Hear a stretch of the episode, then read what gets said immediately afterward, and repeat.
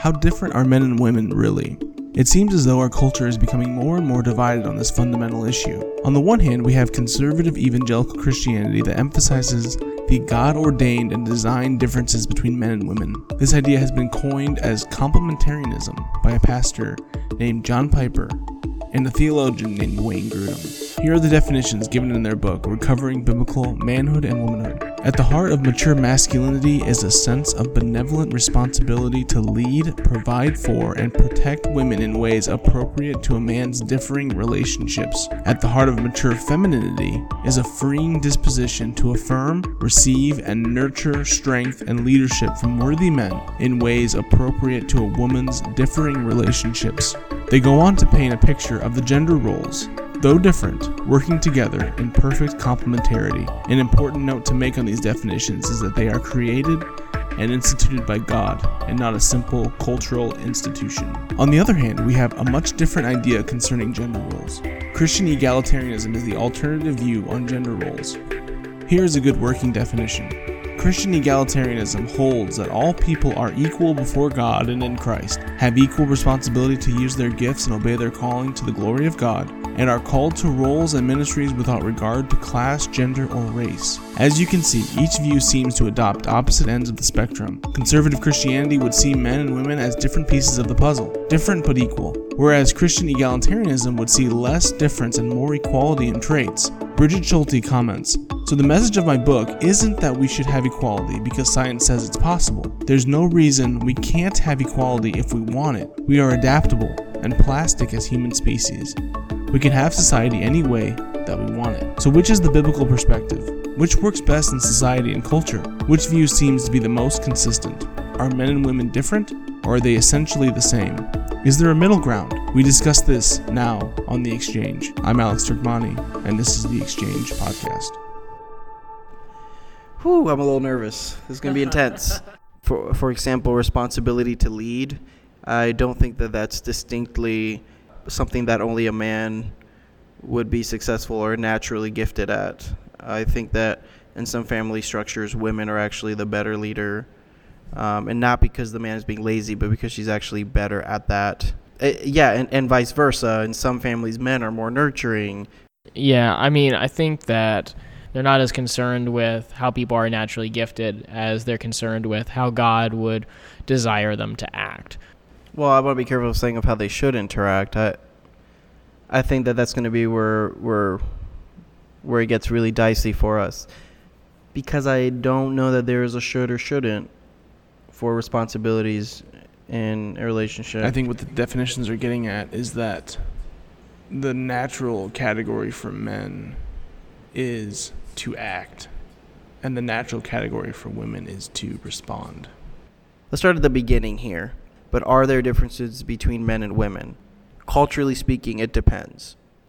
Traditional culture, as far as American culture is concerned, uh, a man goes out and works and the wife stays home and takes care of the home by cleaning the home. Then the man comes home and rests from his work while the woman accommodates him. Um, then they have children and she rears them and raises them while the man is semi involved. Obviously, I'm talking about a very old family culture that's not very popular now in the I States. would say that's not the biblical model. Oh, I'm not. I haven't even gotten there yet. I'm just giving. I'm giving an example of our culture where that's the way it is. And um, there's actually a book called. It's called Mona Lisa Smile, and it's an art teacher. She's very. She's super liberal, and her students are all kind of like inspired by her. And she has one student who gets married and quits school to stay home with her husband. There's this part at the end where the teacher says, "Why? Why in the world would you pick this? You were one of my brightest students." You could have been just like one of these other four women who are getting their doctorate degree and they're doing these amazing things in the art world. The student replies to her, I'm happy. Just because I believe in the equality of men and women does not mean that I have to play a role that you see is, is happiness for women. It's really their choice. It's really up to them. This is what I want out of life. I want a family, or I want a career, or I want to stay at home, or I don't want to stay at home. That's okay Um, and now, because culture is kind of taking their hands off of that, we're all trying to figure out, well, how is this going to work? I agree in part. I know I said a lot. There's a lot to answer to. I there. think those expectations are fine, and I think they go. It's a two-way street. Women lay expectations on men of protection, of providing, are ultimately laid by God. how so. Yeah, so I think when you see, uh, especially the garden account, Genesis one. yeah, you see Adam created to uh, represent God, keep and protect the garden, and then he's and then he's given Eve, and Eve is is called to help Adam. You know, I think those are and those are pre-fall. That Adam is called to move out and to take initiative and to look for problems and fix problems, and Eve is created into a responsive role that that by the way mirrors the trinity christ being responsive to god the father and the spirit being responsive to christ and to god the father Genesis 1 and 2 lay out the relationship between men and women. Uh, in Genesis 1, it seems that uh, the man and the woman are both made in the image of God, and they're both told to have dominion, to expand the borders of the garden around Yeah, the that's earth. the point I was going to bring up about the image of God. Right. So, the, so it seems like the picture in Genesis one is that they're they're both working. They're both getting their hands dirty. They're both the ones digging and um, cultivating the earth. Based on how I read Genesis one, I'm not expecting Adam to be out working the ground and Eve home making lemonade from the the lemonade tree, and he. Which, know- by the way, must have been the best lemonade. Oh yeah, the best darn lemonade was. that's ever existed. So, and then you know Adam comes home is sweaty and he drinks the lemonade. No, I think that the picture is that they're both equally working, because I would say that I'm a complementarian, but at the same time I would say that there are a lot of people who call themselves complementarian who say things that make me uncomfortable. We understand what true masculinity is by looking at God, who protects, provides, nurtures, creates, and, and he's given masculine pronouns for a reason because true masculinity lies in the identity of God and not. I think it's a leap. You know, this is the Trinity, so this is this explains uh, cultural hierarchy of men over women. I, I, I don't see anywhere in the Bible where it says, "Look at the Trinity and do such." Um, look at the Trinity and act accordingly. paul does say that Where does Paul say man that? as the head of woman just as god is the head of christ So the idea would be that they're ontologically equal, but they're functionally different. Here's what somebody would say in turn. Actually, a really good friend of ours, and I think I'm, I'm with her on this one. She said, Okay, I don't believe everything that Paul says. And I was like, What? Paul himself says, I say this as Paul. And I'm like, Well, don't you think he was talking about that text in particular? And she says, That kind of opened up the floodgate for me to be like, Well, now I have to discern what Paul says that's Paul and what Paul says that's scripture.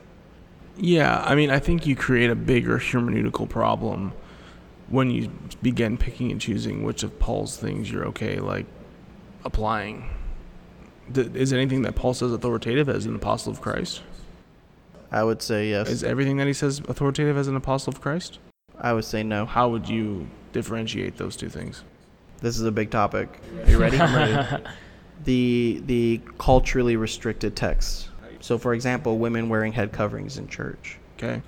A lot of com- actually, I can't think of a single complementarian that I know who would read that text and say women should wear. That means women should wear head coverings in church because Paul said that.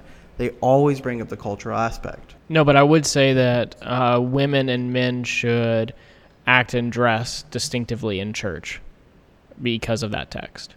Wow, I didn't know that. Yeah. Yeah. I don't. I think that's ridiculous. What is culturally bound by saying, "Husbands, love your wives as as Christ loves the church," just as God is the head of Christ, so man is the head of the woman. How is that culturally bound? marriage, the way we understand it today, is completely different in the Bible. And that depending on where in the biblical narrative or in the the history of the Jews you would land, it's going to look very different from how we understand it today. It's different in its practical, minor practical outworkings, but the fundamental truths are still the same. Sure, but you can't over. So, for example, at the time, uh, women were essentially the property of their husband, so much as a house servant would be the property of the house owner. But we wouldn't argue that, that God instituted that. You can't Sure. find that in Genesis. Sure, no, we can't. There's a lot we can't find in Genesis, and that was my earlier point. Um, but if we are talking about the New Testament and Paul laying out the structures of marriage, uh, I would I would say that his culture conditioned a lot of things that he says, especially when he's talking about marriage and relationships. I would say the way that Paul treats women in his letters uh, is hi- is with higher regard than the culture, not equal regard to the culture. So, for instance, there are specific times that he addresses women in his letters. That would have been uncommon in that culture. Um, so he's actually breaking cultural norms in order to do that, but he's replacing them with biblical norms. And so I don't think that Paul is a slave of his culture when he's writing. Sure, I, I wasn't saying that he's a slave. I'm saying it's, it's he's conditioned to it that you have to work around it. So, for example, slaves submit yourselves to your masters. It wasn't necessarily, and people say, well, he wasn't condoning slavery. He was just saying that if you're serving someone, you should serve them as unto God and not as unto that person. Yeah, you can make that distinction, and I see where you're coming from. But at the same time, if slavery is wrong, slavery is always wrong. We talked about that in a different episode where morality is objective and it doesn't change because of culture. So for Paul to not have said something is no different than for someone in the 1940s to not have said something. It was just as morally devoid. Well, he said if you can free yourself, avail yourself of it. Um, but I, I, I want to press this. I still think you're taking a practical example and applying it to the whole thing. to the whole Bible, you mean? No, no, no. To, to the situation. There's fundamental truth that's being taught. You're saying since we're not doing the practical application of the fundamental truth, that the fundamental truth, therefore, is cultural. I would I would actually agree with that. That's what I'm doing. But but that's not consistent okay. because because because the truth is not culturally bound. As in, it made sense in the Jewish time, and it also made sense thousands of years later for Paul. There's truth that exists outside of culture, and culture applies truth differently. at I, I believe times. that. I just don't know that, that that I know that I think that that's the truth that exists there. If that truth was relevant for Paul from when God said it in Genesis, however many thousands of years you want to say that that is, we've been we're closer to Paul than he was to Moses. If it was still relevant for Paul in his time, that truth, you can't claim cultural difference. Our culture is closer to Paul's than Paul's was to Moses. That's like saying we're closer to Mexico than we are to France, so we should teach Spanish instead of French. no, no. What I'm what I'm saying, I think you missed my point. That What- that uh, culture still changes. It doesn't matter how know far away but, you are but from a it changed culture. more from Moses to Paul, and Paul still takes the fundamental truth and applies it to the people listening. That men and women are different. That their roles are different, I would say no. Paul says they are Okay. because Moses said they were. no, no. but You see my point? I'm making a big point here. I see your I see your point. It doesn't make sense to Did, me. did Moses teach that men and women are different, functionally and biologically? yeah. Okay. Did Paul teach that men and women are different, functionally and biologically? And a little bit of a more compassionate way, yes. Okay. So should we teach that men and women are different functionally and biologically? I feel like you're locking me into a into a corner here. What Moses taught about men and women is different than what Paul taught about men and women. Not fundamentally. women. Really? Really. Okay. Because Paul's quoting Moses. I'm Okay. I'm talking pre-fall, God creating Adam first, and then Okay, you're talking about Genesis 1? But just cuz just cuz you give birth to twins and one of them comes out first doesn't mean you love or that one is different from the other as far as a hierarchy or like the argument to say that well God created Adam first so he's I'm not just talking about order though. I'm, that's Okay. one thing, but it's also Well, I think that's the thing that Paul points to. The, the thing that Paul points to is that Adam was made first and then Eve. he does say that. But Yeah. I, I'm talking if you're just looking at Genesis, there's more than just that evidence to tell us that they're different and that man is called to lead Yes. and, and, and, and, and assume responsibility, and women are called to uh, respond. men are called to lead and assume responsibility. I think women are called to lead and assume responsibility. Uh, Proverbs 31 is probably one of the weirdest. It doesn't fit. It does not fit in the Old Testament, in my opinion. Um, Proverbs 31 talks about a woman who works and has a business and makes a profit from that business to serve her family. Just as much as a man is expected to do so in the Pauline literature. As long as it, she's making jewelry or has an Etsy shop, then it's okay. But you know, I, w- I would like to that's the advocate that that's ridiculous. I, I do not agree with that. I'm just kidding. I'm kidding. In all respect, I think it's because you have a narrow view of what it means. Or I think you need to interpret Proverbs 31 in light of Genesis 1. So I think you need to say what Genesis 1 says in that women are were created second, not in a value way. I'm really not saying that. That's how. That's honestly. That's honestly what I'm hearing. But though. you're not listening to what I'm saying. That women were created second to respond to and to help. That's what the, that's what it says, right? So here, I've got a, I've got a question, Daniel. Why is it that you think that the function that Alex is describing is not as important or less valuable? I just think that to expect that of someone is is reaching, and that you're you're almost like taking the text and saying like, oh, that's the way they did it. That's the way we need to do it. But why is that wrong? Is my I didn't say it was wrong. Okay. I don't think it's wrong. I just think I just think that to I think that to say that hey, Eve was created second to help Adam, so you're here to help. I think that's wrong. I think that that's something they have to discern for themselves, just as men should.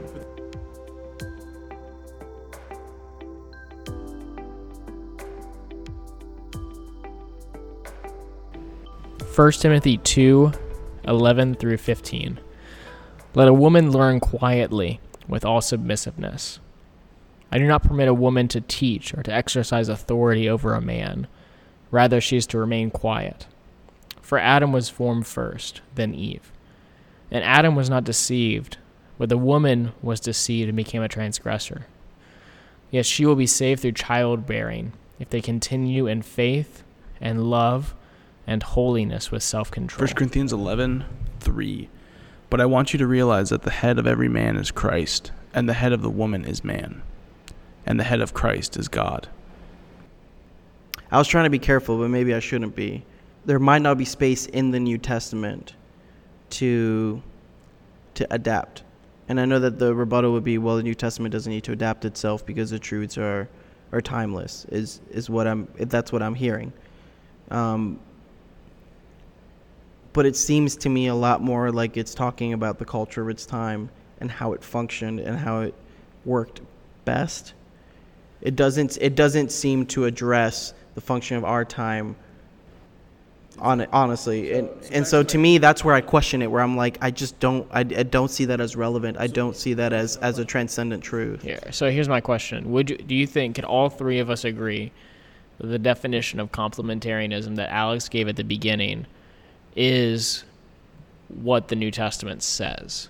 I would say that that's what's that's what um, a complementarian believes the New Testament says Okay, so the text that we read, would you say this what the would you say that they're in line with the definition that Alex gave earlier of complementarianism, or no? Because there's a different conversation to say, does the Bible teach this, or should we change it? yeah you can't deny that it's it's crystal clear that's not what I've been fighting So we're not having a debate on what the text says. No, we're having a debate on how this, these texts can apply in our culture. And here's my pre- and here's my previous point, which I really want to bring home.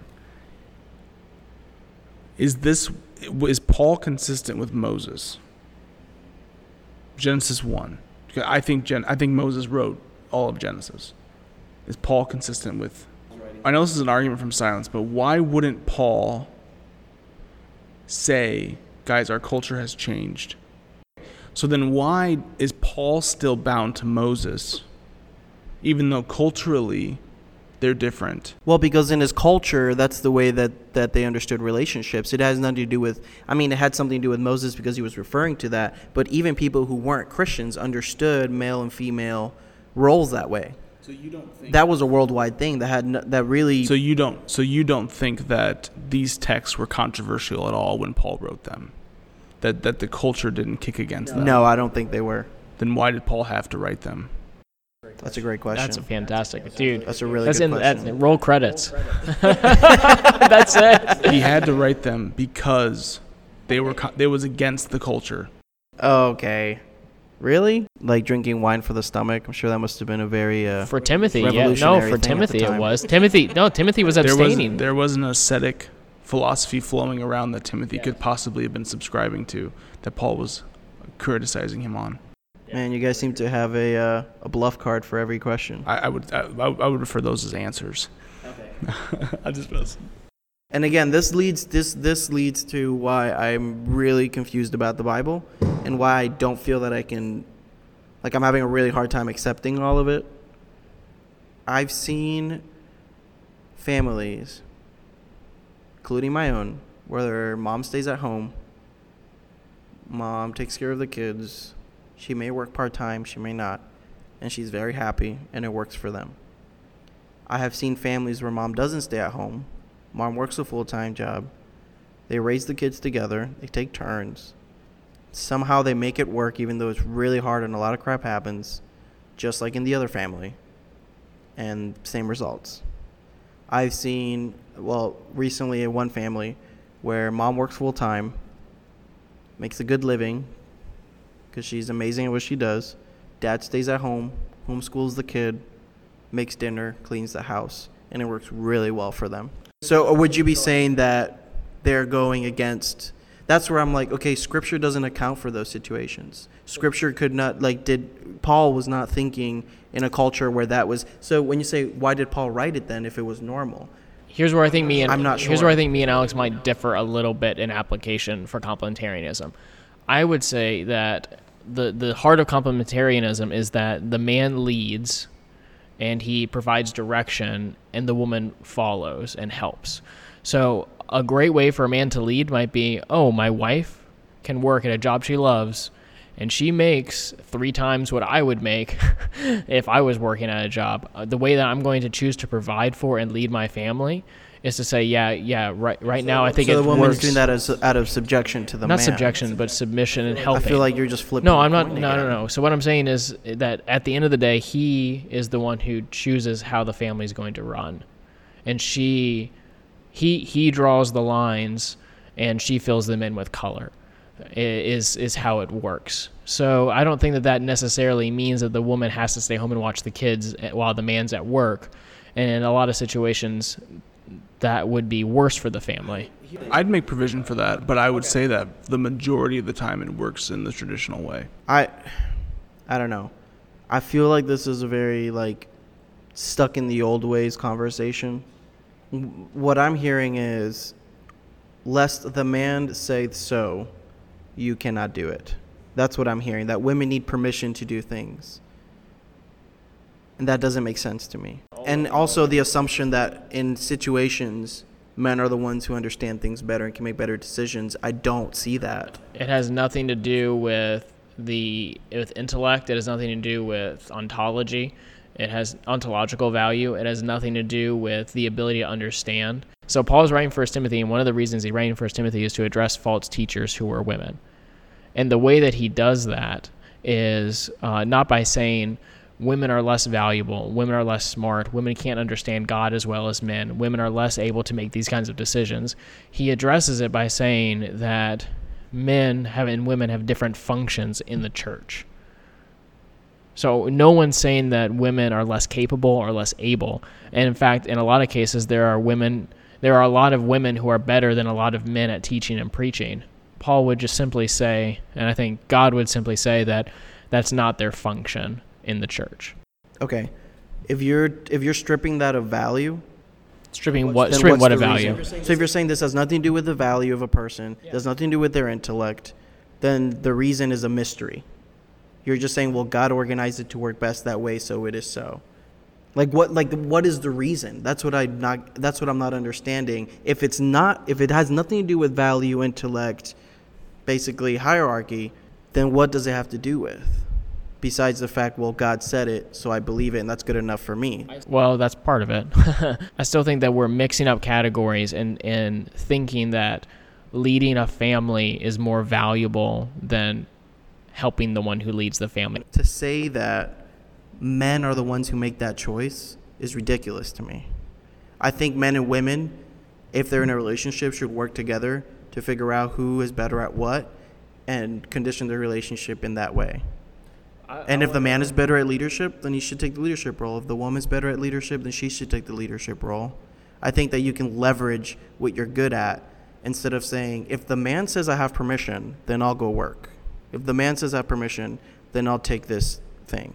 I think that that's a consensus by the by the pure by the pure from what how I understand it by the fact that they both have just as much value as people. So I think so. Two. I have two thoughts in response to that. The first is that a, a wise and humble man will happily and willingly recognize if his wife is a better leader than him, and try to understand her perspective, and he'll go with her her thoughts 95% of the time. But the point is that at the end of the day, he's the one who makes the final yes or no decision.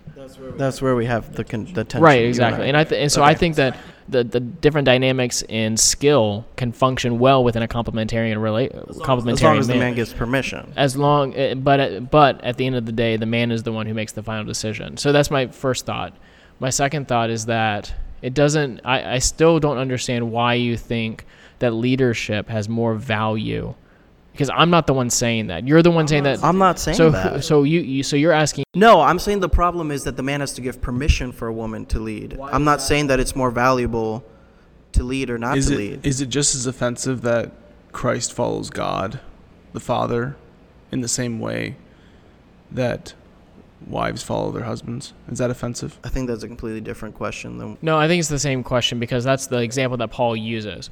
So, whatever is true, and I think maybe this is helpful in, in connecting us where there's a misunderstanding. Whatever is true of the relationship between God the Father and God the Son in when the Trinity is acting on redemption, whatever is true of that relationship is true And of- creation. yeah, yeah, i- i- in God's interaction with. So I'm trying to distinguish between an economic and ontological trinity here. That, uh, so I, I'm trying to say that in God's interaction with His creation, the Son submits to the Father, and whatever is true of that submission and authority is also true in the complementary relationship between a man and a woman.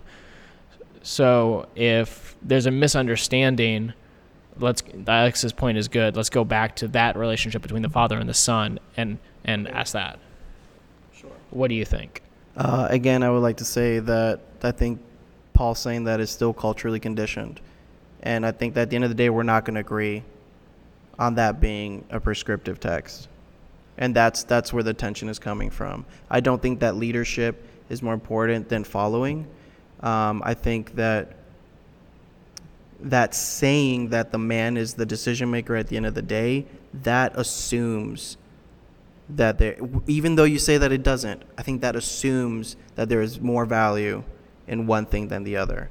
That's what I, that's what i don't understand about complementarianism.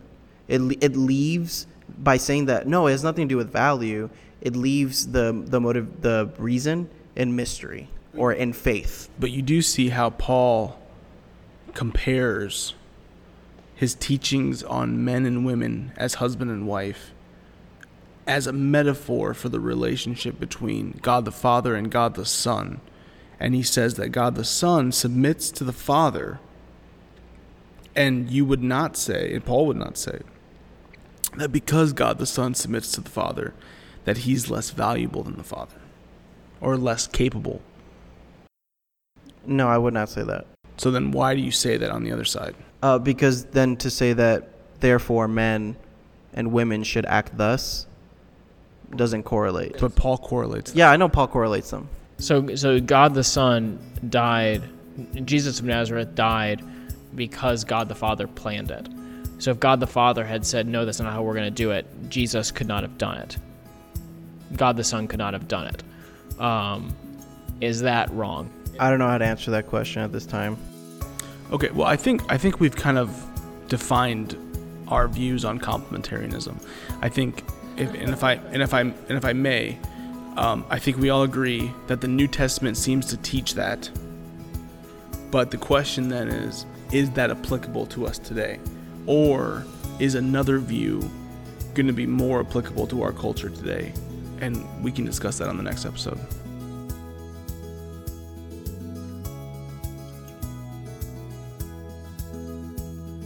Thank you for listening to our conversation on the Exchange podcast.